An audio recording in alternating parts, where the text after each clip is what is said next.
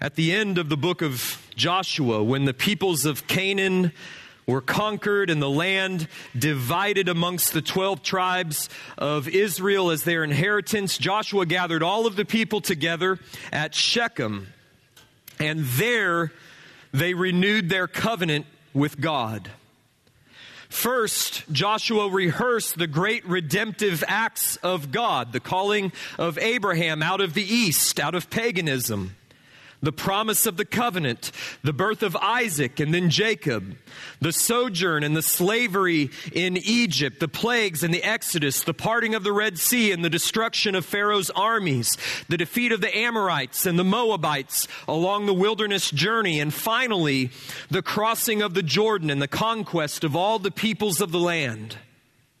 Then, at the end of seven years of warfare, before sending the people of Israel home to enjoy the inheritance that the Lord their God had given them, Joshua issued them this charge, which forms the climax of this book. Joshua 24 14. Now, therefore, fear the Lord and serve him in sincerity and in faithfulness. Put away the gods that your fathers served beyond the river and in Egypt, and serve the Lord. If it is evil in your eyes to serve the Lord, choose this day whom you will serve. Whether the gods your fathers served in the region beyond the river, or the gods of the Amorites in whose land you now dwell. But as for me and my house, we will serve the Lord. And the people answered Joshua's charge with one voice. They said, Far be it from us that we should forsake the Lord to serve other gods. For it is the Lord our God who brought us and our fathers up from the land of Egypt and out of the house of slavery, and who did those great signs in our sight and preserved us in all the way that we went and among all the peoples through whom we passed. And the Lord drove out before us, before us all the peoples, the Amorites who lived in the land. Therefore we also will serve the Lord, for he is our God. Now, if the book of Joshua had ended there, it would be the most triumphant book in all the Old Testament. The people of God entering into their covenant inheritance in the strength and the power of the Lord and dwelling there in faithfulness to the covenant and thereby enjoying the Lord's blessing and peace. Israel would essentially be the new Adam living in the new garden. Indeed, if that had been the case, one wonders if there would have even been a New Testament. But the book of Joshua does not end there. The very next verse, Joshua said to the people, You are not able to serve the Lord. For he is a holy God. He is a jealous God. He will not forgive your transgressions or your sins. If you forsake the Lord and serve foreign gods, then he will turn and do you harm and consume you after having done you good. And the remainder of the Old Testament tells the story of Israel's sordid demise from that high point of the Old Testament. And it bears out the truth of Joshua's words. The people of Israel were not able to serve the Lord. They repeatedly forsook him to serve foreign gods, and God handed them over to their enemies who destroyed them and drove them out of their inheritance. And this is precisely the point of Joshua when understood in light of the whole biblical canon. Joshua, whose name means Yahweh saves, Yehoshua. In fact, the name Joshua is rendered in the Greek Old Testament as Iesus, Jesus. Joshua stands in the Old Testament as a type of Christ. He is a shadow of Jesus. But as with all types and as with all shadows, Joshua is but a pale reflection, a blurry representation of the reality. Together with Moses, Joshua led the people out of the bondage of Egypt and he led them through the wilderness and brought them into the promised land. But Joshua, being only a halfway Savior, could accomplish only a halfway salvation. At the end of seven years of warfare and conquest, the people remained rebellious and idolatrous, unable and unwilling to be faithful to God and to his covenant. This is because All Joshua could do was to accomplish an external conquest of Israel's external enemies. He could do nothing to defeat their true enemies of sin, death, and hell. Thus, the book of Joshua is intended to create within us a longing for a complete Savior and a complete salvation. It's intended to point us to Jesus Christ and to His victory in His death and resurrection. Again and again throughout this study, we're going to see how Joshua forms an imperfect picture of the perfect Christ. And again and again, we're going to look up then from this imperfect shadow shadow to the perfect and the complete reality who is Jesus. Let me give you an example from Joshua chapter 1. Look at verse 6. God tells Joshua, Be strong and courageous, for you shall cause this people to inherit the land that I swore to their fathers to give them. Joshua could only do that halfway, as the end of the book reveals. They didn't drive out all their enemies. They remained a rebellious and idolatrous people. They inhabited the land, but only partially and only for a time. Only be strong and very courageous, being careful to do according to all the law that, the Moses, that Moses, my servant, commanded you. Do not turn from it to the right hand or to the left, that you may have good success wherever you go. This book of the law shall not depart from your mouth, but you shall meditate on it day and night, so that you may be careful to do according to all that is written in it. Then you will make your way prosperous. Then you will have good success. We're going to see in the book of Joshua that he makes a couple of missteps. He's an imperfect Savior. But when we turn and look past him to the real Joshua, the real one whose name is Jesus or Yahweh saves, Jesus, we'll find that he did, verse 7. He did, verse 8. He was strong and very courageous. One thinks of Jesus in the garden overcoming fear in the strength of the Lord and saying, If there be any way, let this cup pass for me, yet not what I will, but your will be done. And then he got up from the garden and he went to the cross and he accomplished the salvation that Joshua couldn't we find that he always did what was pleasing to, to his father. The book of this law did not depart from his mouth day or night. He was careful to do all that was according to it, and that's why he prospered. And that's why he causes us to inherit the land. So, my prayer throughout the next four or five months that we stay, stay in Joshua is that God would strengthen our faith through this study and increase our determination to be faithful to the covenant established in Christ the Lord. For because of the redeeming work, not of Joshua, but of Jesus, the true Joshua, the words that are spoken over us at the end of our testament is that you is not these. You are not able to serve the Lord your God, for he's a holy God who will not forgive your sin. Here are the words spoken to us. No, in all these things we are more than conquerors through him who loved us. For I am sure that neither death, nor life, nor angels, nor rulers, nor things present, nor things to come, nor powers, nor height, nor depth, nor anything else in all creation will be able to separate us from the love of God, which is ours in Christ Jesus our Lord. Joshua could not say that to the people of Israel. The Apostle Paul said it to us in Christ. My aim this morning is to introduce this new series in the book of Joshua by placing us on a solid theological foundation in order that we can properly understand its message and not twist it to suit whatever purposes we desire. My approach to preaching the Old Testament is based upon some core principles found from two core texts. The first is 2 Timothy chapter 3 verses 14 to 17. In this passage, Paul writes Timothy to encourage him to continue in the faith by clinging, by holding fast to the scriptures.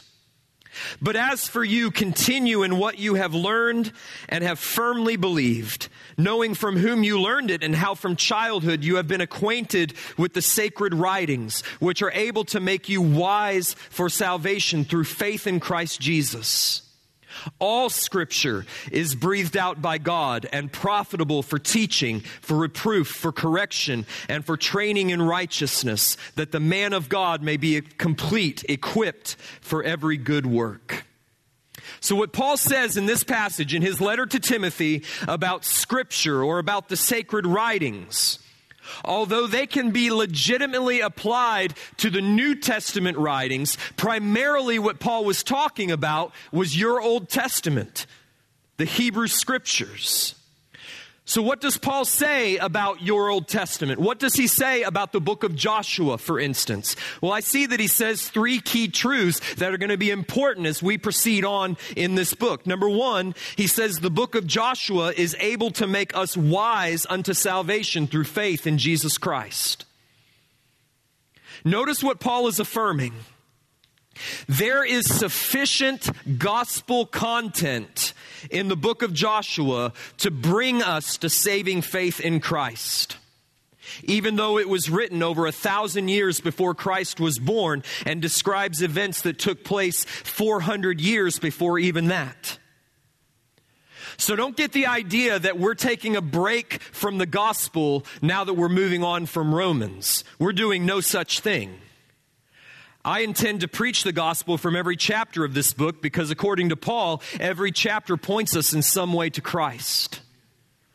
The book of Joshua is not ultimately about Joshua, it's about Jesus, the true and better Joshua. Second, Paul says that the book of Joshua is God breathed. We don't actually know who wrote Joshua.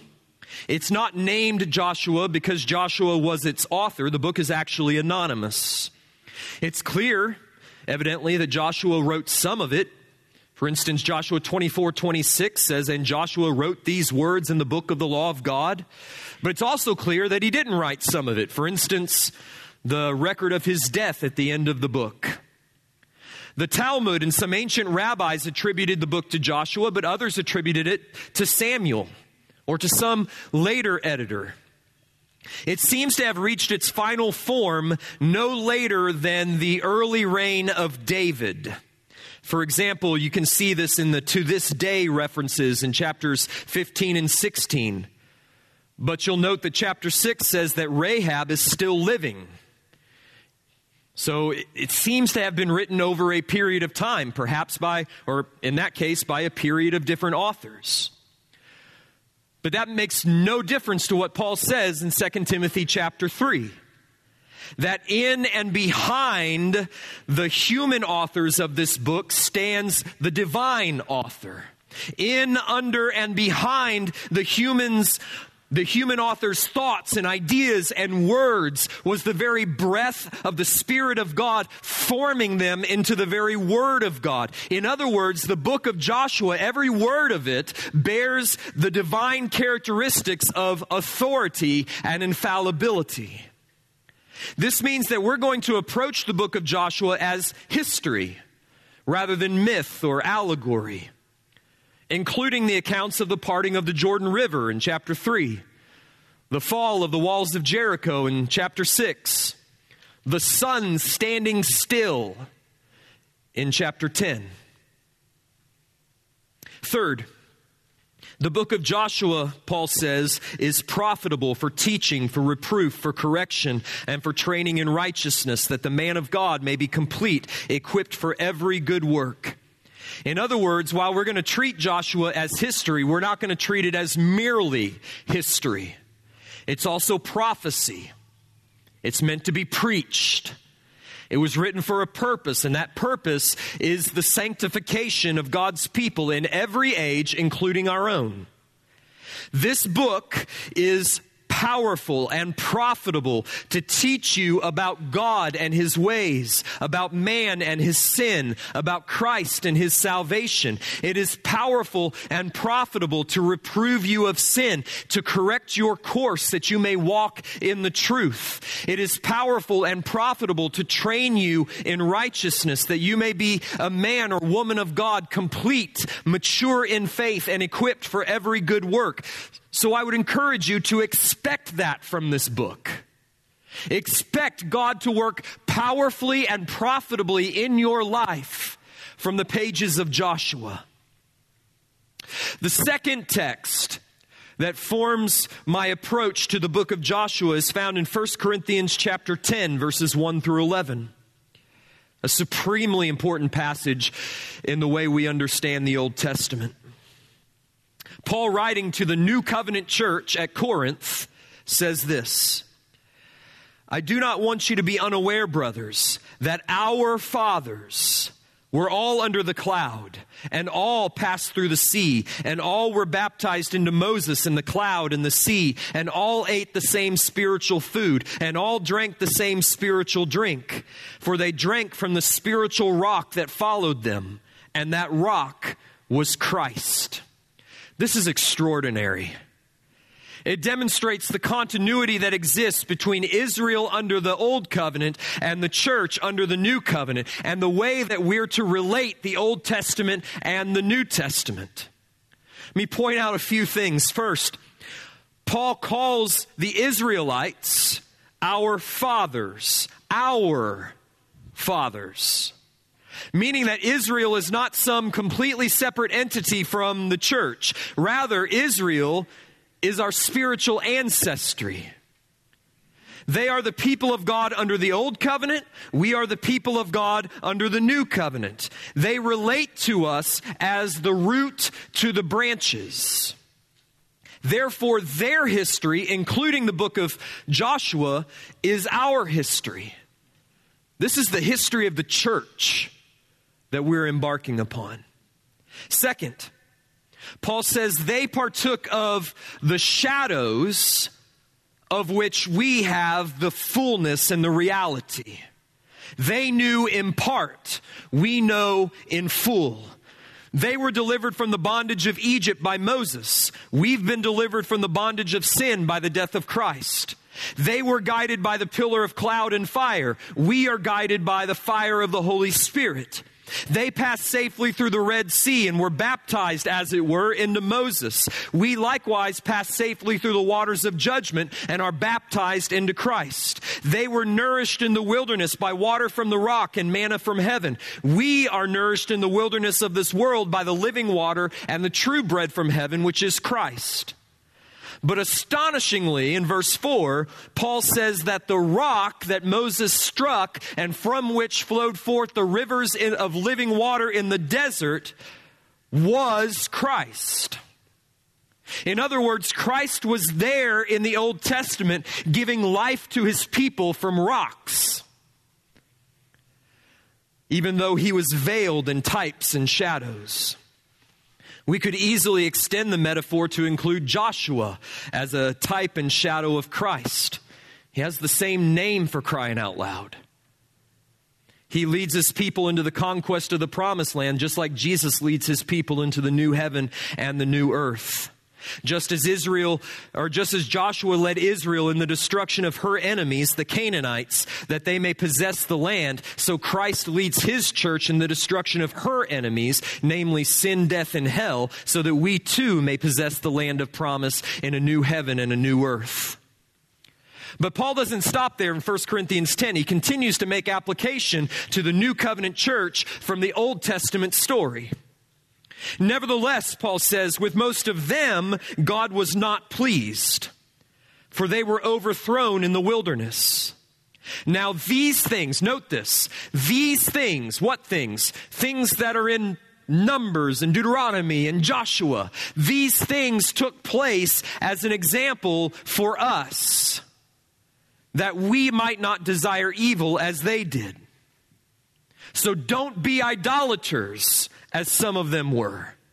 As it is written, the people sat down to eat and drink and rose up to play. It's an allusion to the golden calf incident. We must not indulge in sexual immorality as some of them did, and 23,000 fell in a single day. We must not put Christ to the test as some of them did and were destroyed by serpents, nor grumble as some of them did and were destroyed by the destroyer. We could extend the metaphor. Don't be grumblers lest the floor of the church open up and you drop into hell like it happened with them. Do you see how Paul is utilizing the Old Testament? His point is abundantly clear.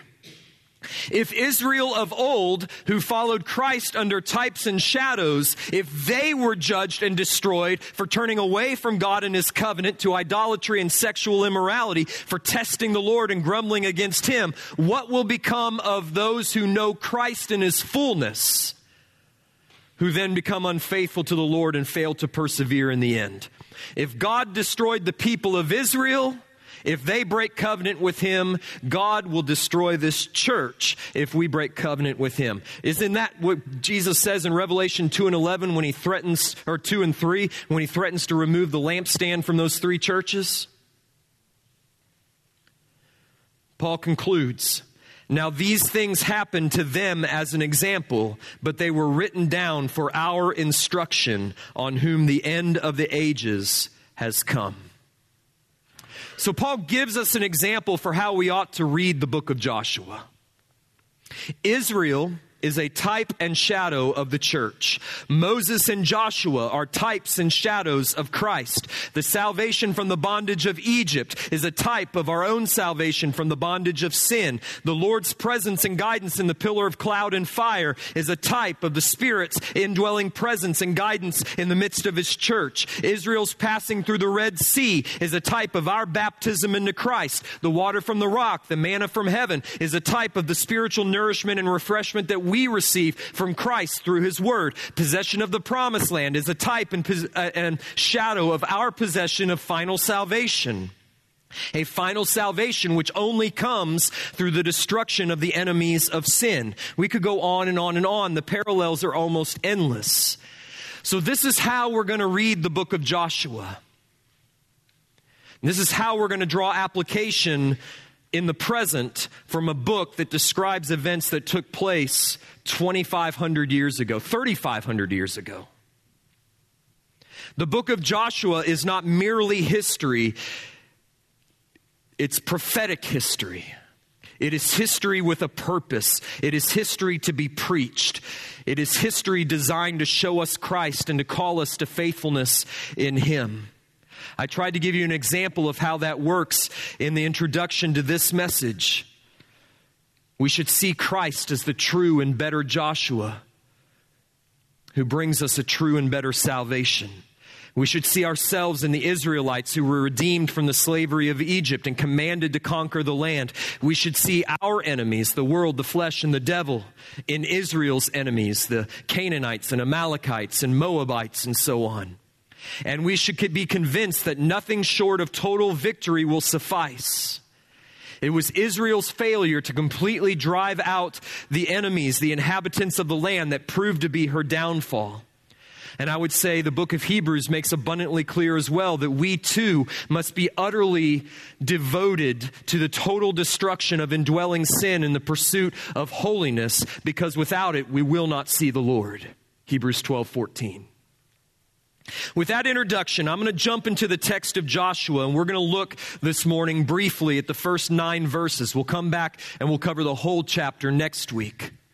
This week, we're going to dial in and focus upon these verses as they relate to you individually in your battle against the indwelling enemies of sin and fear and doubt and unbelief and trials and temptations. Next week, we're going to come back to Joshua 1 and we're going to look at what this chapter as a whole has to say to the church as it prepares to enter into our inheritance. So, on the basis of what I've shown you this morning about how Paul read and understood and applied the Old Testament, I want you to picture yourself as Joshua. Now, you're not Joshua as he stands as a type of Christ. Rather, you are Joshua as an Israelite to whom the promise was given. And God is saying to you this morning through his words to Joshua, believer, be strong and courageous. For I will be with you. Do not be dismayed. Do not turn one iota to the right or to the left of the word that I have given you. Meditate on this word day or night. Be strong and courageous, for I will surely cause your way to prosper. Those are God's words for you this morning. The land of Canaan represents the everlasting salvation in the new heavens and the new earth. It's a land flowing with milk and honey. But between you and the enjoyment of that promise, the enjoyment of your inheritance, lies a raging river, and beyond that, the peoples of the land the Hittites, the Girgashites, the Amorites, the Canaanites, the Perizzites, the Hivites, and the Jebusites. Deuteronomy 7 1. Seven nations more numerous and mightier than you. And I want you to see in those peoples the indwelling sin that must be put to death if you're to receive the inheritance. You understand that, right? That's going to be vital to our study of Joshua. There is sin in your heart and your, in your life that needs to be put to death, or else you won't inherit the land. Romans 8:13 If by the spirit we're putting to death the deeds of the flesh we will live if not you're not going to live I want you to see in those peoples the indwelling sin that must be put to death if you're to receive the inheritance. Lust, immorality, greed, anger, pride, unforgiveness, fear, anxiety, unbelief. These sins are more numerous and they are mighty than you are. How are you going to conquer them? How are you going to overcome them? How are you going to lay hold of the inheritance for which Christ died? Where does, where does the courage and the strength for the battle against sin, the battle for your inheritance, come from? Well, three times in the first nine verses, the Lord tells Joshua, Be strong and courageous. And three times, he anchors that command in a source. So we're asking, where does strength and courage for the battle come from? The battle against cancer, the battle against marital problems, the battle against lust, the battle against unbelief and anxiety. Where does the strength and courage come from? Number one, it comes from the sure and certain promise of God. Look at the first six verses. After the death of Moses, the servant of the Lord, the Lord said to Joshua, the son of Nun, Moses' assistant, Moses, my servant, is dead. Now, therefore, Arise, go over this Jordan, you and all this people, into the land that I am giving them, to the people of Israel. Every place that the sole of your foot will tread upon, I have given to you, just as I promised to Moses. From the wilderness in this Lebanon as far as the great river, the river Euphrates, all the land of the Hittites to the great sea toward the going down of the sun shall be your territory. No man shall be able to stand before you all the days of your life. Just as I was with Moses, so I will be with you. I will not leave you or forsake you. Be strong and courageous, for you shall cause this people to inherit the land that I swore to their fathers to give them. God promised the land to the descendants of Abraham. He swore it to the people of Israel, and this promise he intends to put steel into Joshua's spine, to put courage into his veins. Do you remember the first time the people of Israel stood at the border of the promised land, overlooking that land flowing with milk and honey? It's found in Numbers 13 and 14. Moses then sent out 12 spies to scout out the land of Canaan, among whom were Joshua and Caleb. And when the spies came back, 10 of them, the 10 besides Joshua and Caleb, said, to the people of Israel, the land is indeed wonderful. It flows with milk and honey, but the people of the land are too big, they're too strong, and the cities of the land are fortified and impenetrable, and we're not going to be able to take it. Now, at that time, 40 years before Joshua 1, Joshua had stood firm and he had pleaded with the people to trust in the Lord and to take the land. Numbers 14, verse 6.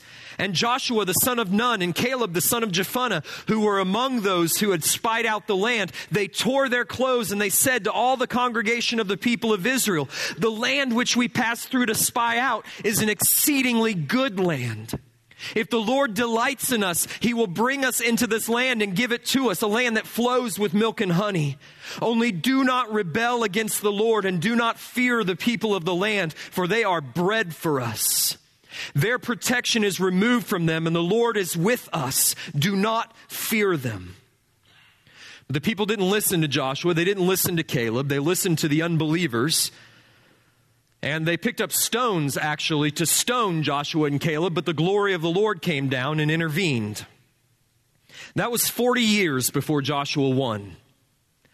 At that time, God condemned Israel for their unbelief and rebellion, and they wandered for a generation in the wilderness until that faithless generation was dead. But now, 40 years later, here they are again at the borders of the promised land. And again, the Lord reminds Joshua of the promise I will give you this land. And that promise cannot fail. At the end of the book, we read this Joshua 21 43. Thus the Lord gave to Israel all the land that he swore to give their fathers. And they took possession of it and they settled there. And the Lord gave them rest on every side, just as he had sworn to their fathers. Do you notice the theme here? Not one of all of their enemies had withstood them, for the Lord had given all their enemies into their hands. Not one word of all the good promises that the Lord had made failed. All came to pass. If you will trust the promise of God, you will find His word true and sure and certain. But I want you to notice in Joshua 1 that the promise is not unconditional. It had to be laid hold of, it had to be believed. The earlier generation didn't believe it, and God turned them away from the promised land. So, verse 7, God tells Joshua, Only, here's my promise, only be strong and very courageous, being careful to do according to all the law that Moses, my servant, commanded you. Do not turn from it to the right hand or to the left, that you may have good success wherever you go. The implication is if Joshua was not strong and courageous, if he was not careful to do all that Moses, the servant of the Lord, had commanded, if he turned aside to the right hand or to the left, Joshua and the people would not inherit the promise. The promise would stand. God's word can never fail, but Joshua would not be among those who would inherit it. From the perspective, this is important that you understand this. From the perspective of God's hidden decree, from the perspective of his purposes of election, the promises of God are unconditional. That's why we read in Romans 8:30, all those whom he predestined he also called, all those whom he called he also justified, all those whom he justified he also glorified. The promise was sure, it was unconditional.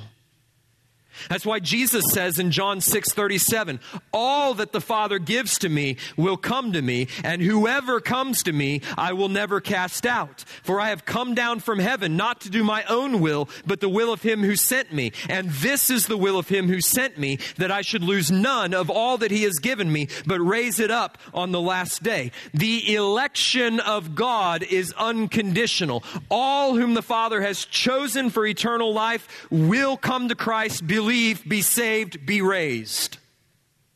But from the perspective of God's revealed promise, what we know, what we see, what we hear, that promise is conditioned upon our faith and the obedience that comes from true faith. It's conditioned upon the obedience of faith.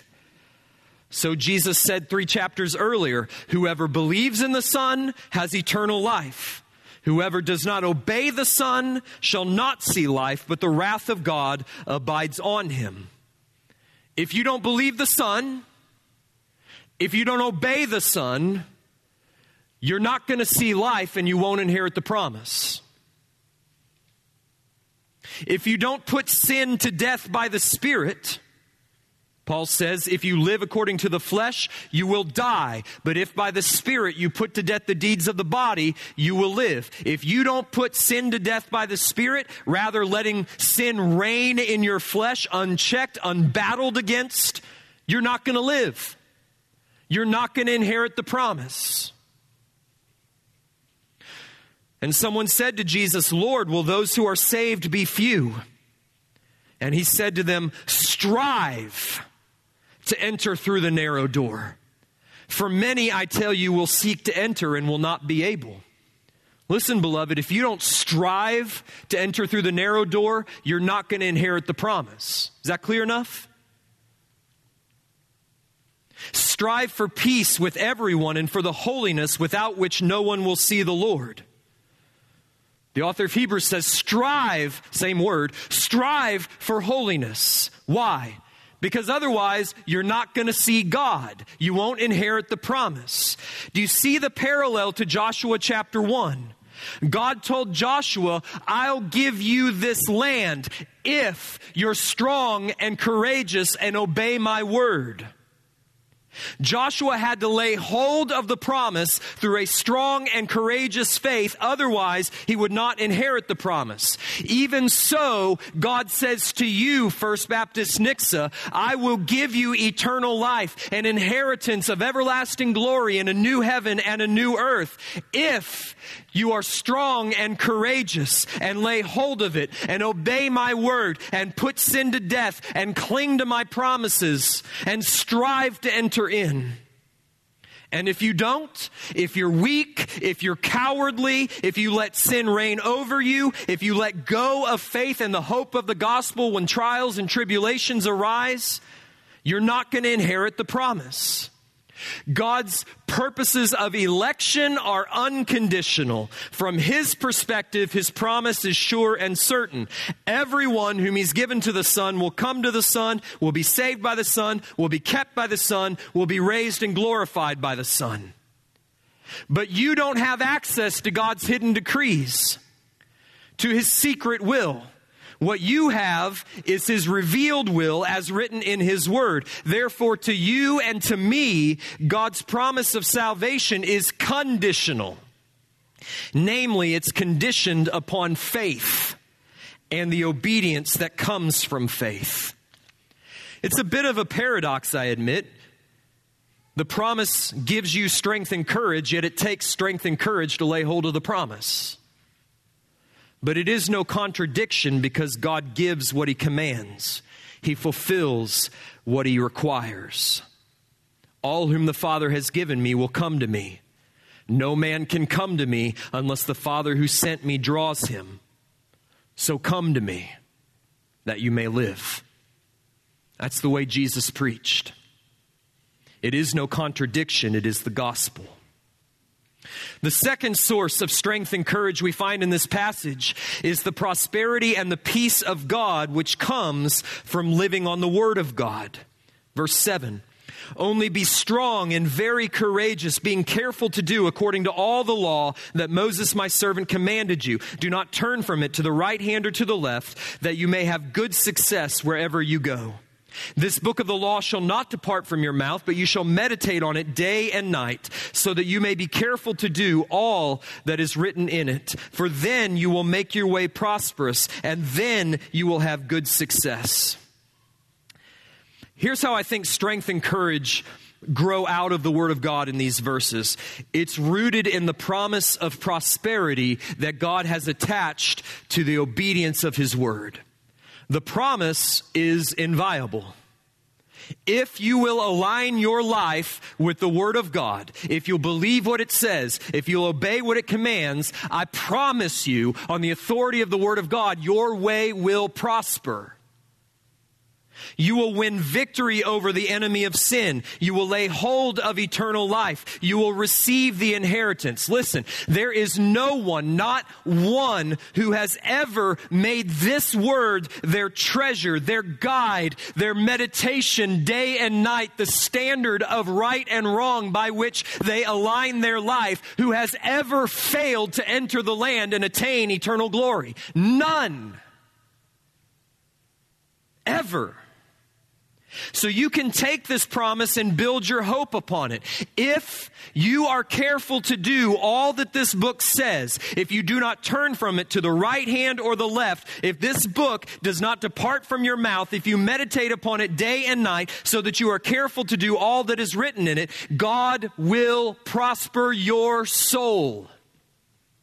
Which does not mean he will make you healthy and wealthy Rather, it means he will cause all things, even cancer, to work together for your salvation. And you will have peace of conscience, that is, prosperity of soul, freedom from guilt and shame, which is a peace that the wealthiest people in the world would give their entire fortunes to possess, and it will belong to you. That is what gives you strength and courage in your battle against sin.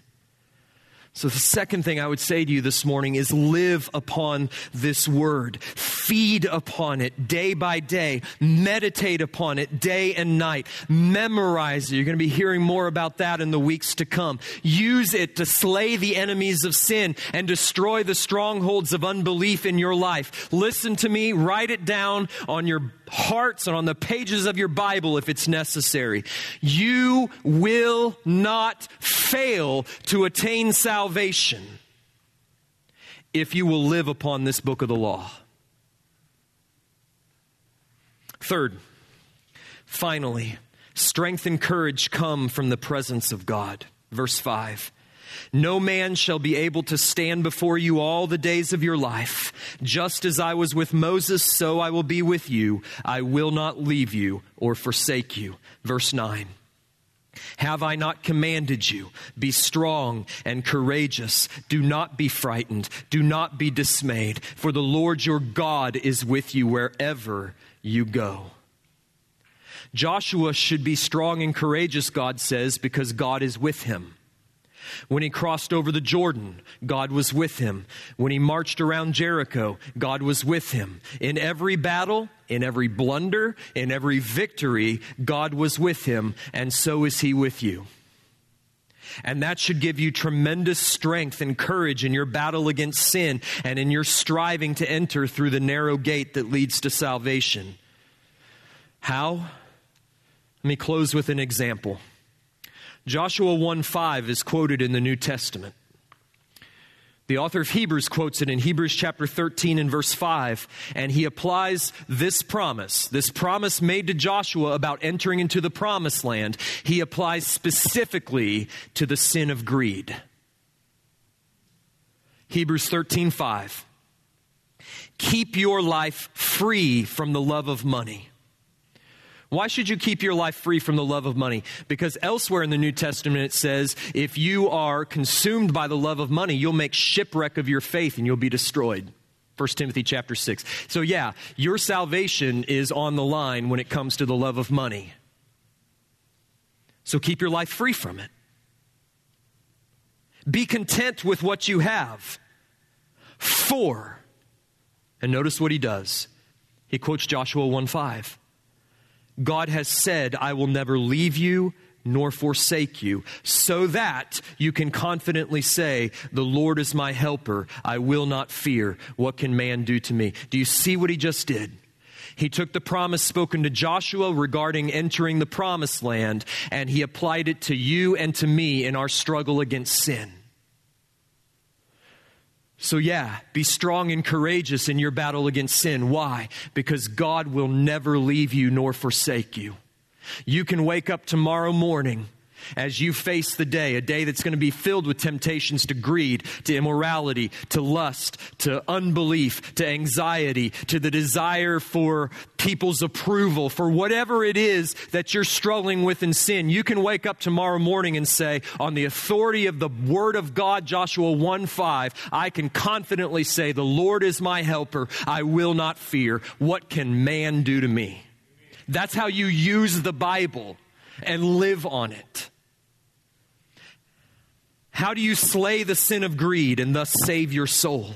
How do you learn contentment? By remembering that God is present with you. He will never leave you. He will never forsake you. He will provide you with everything that you need to attain the promise of eternal life, which may mean that He puts food on your table or provides you with a source of income. Or it may mean that He gives you the ability to go 40 days and 40 nights without eating. He's done both.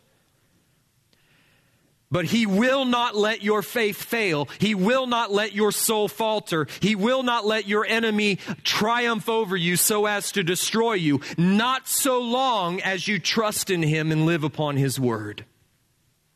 So let that give you strength and courage for the battle that you face when you walk out through those doors in just a few moments.